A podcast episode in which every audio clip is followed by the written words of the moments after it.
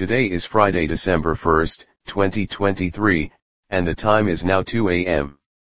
Those who do not remember the past are condemned to repeat it. George Santayana.